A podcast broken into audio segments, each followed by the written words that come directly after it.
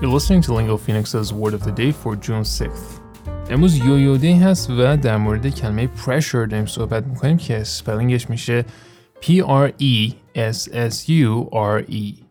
pressure یک noun هست که هم میتونه countable باشه هم uncountable و معنی اولی که میخوایم بهش نگاه کنیم این شکلیه a way of working or living that causes you a lot of anxiety, especially because you feel you have too many things to do.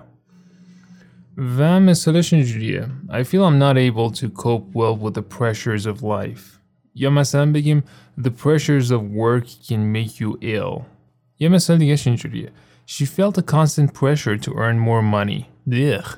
pressure میتونه یک verb transitive هم باشه و معنیش این شکلیه To strongly persuade someone to do something they do not want to do مثال قشنگش اینجوریه You want to enjoy food not to be pressured into eating the right things یه مثال داریم از نشریه Forbes The board could also do the school an enormous favor by using their power to pressure leadership to create an atmosphere where people of all beliefs can express their opinions without fear of retribution.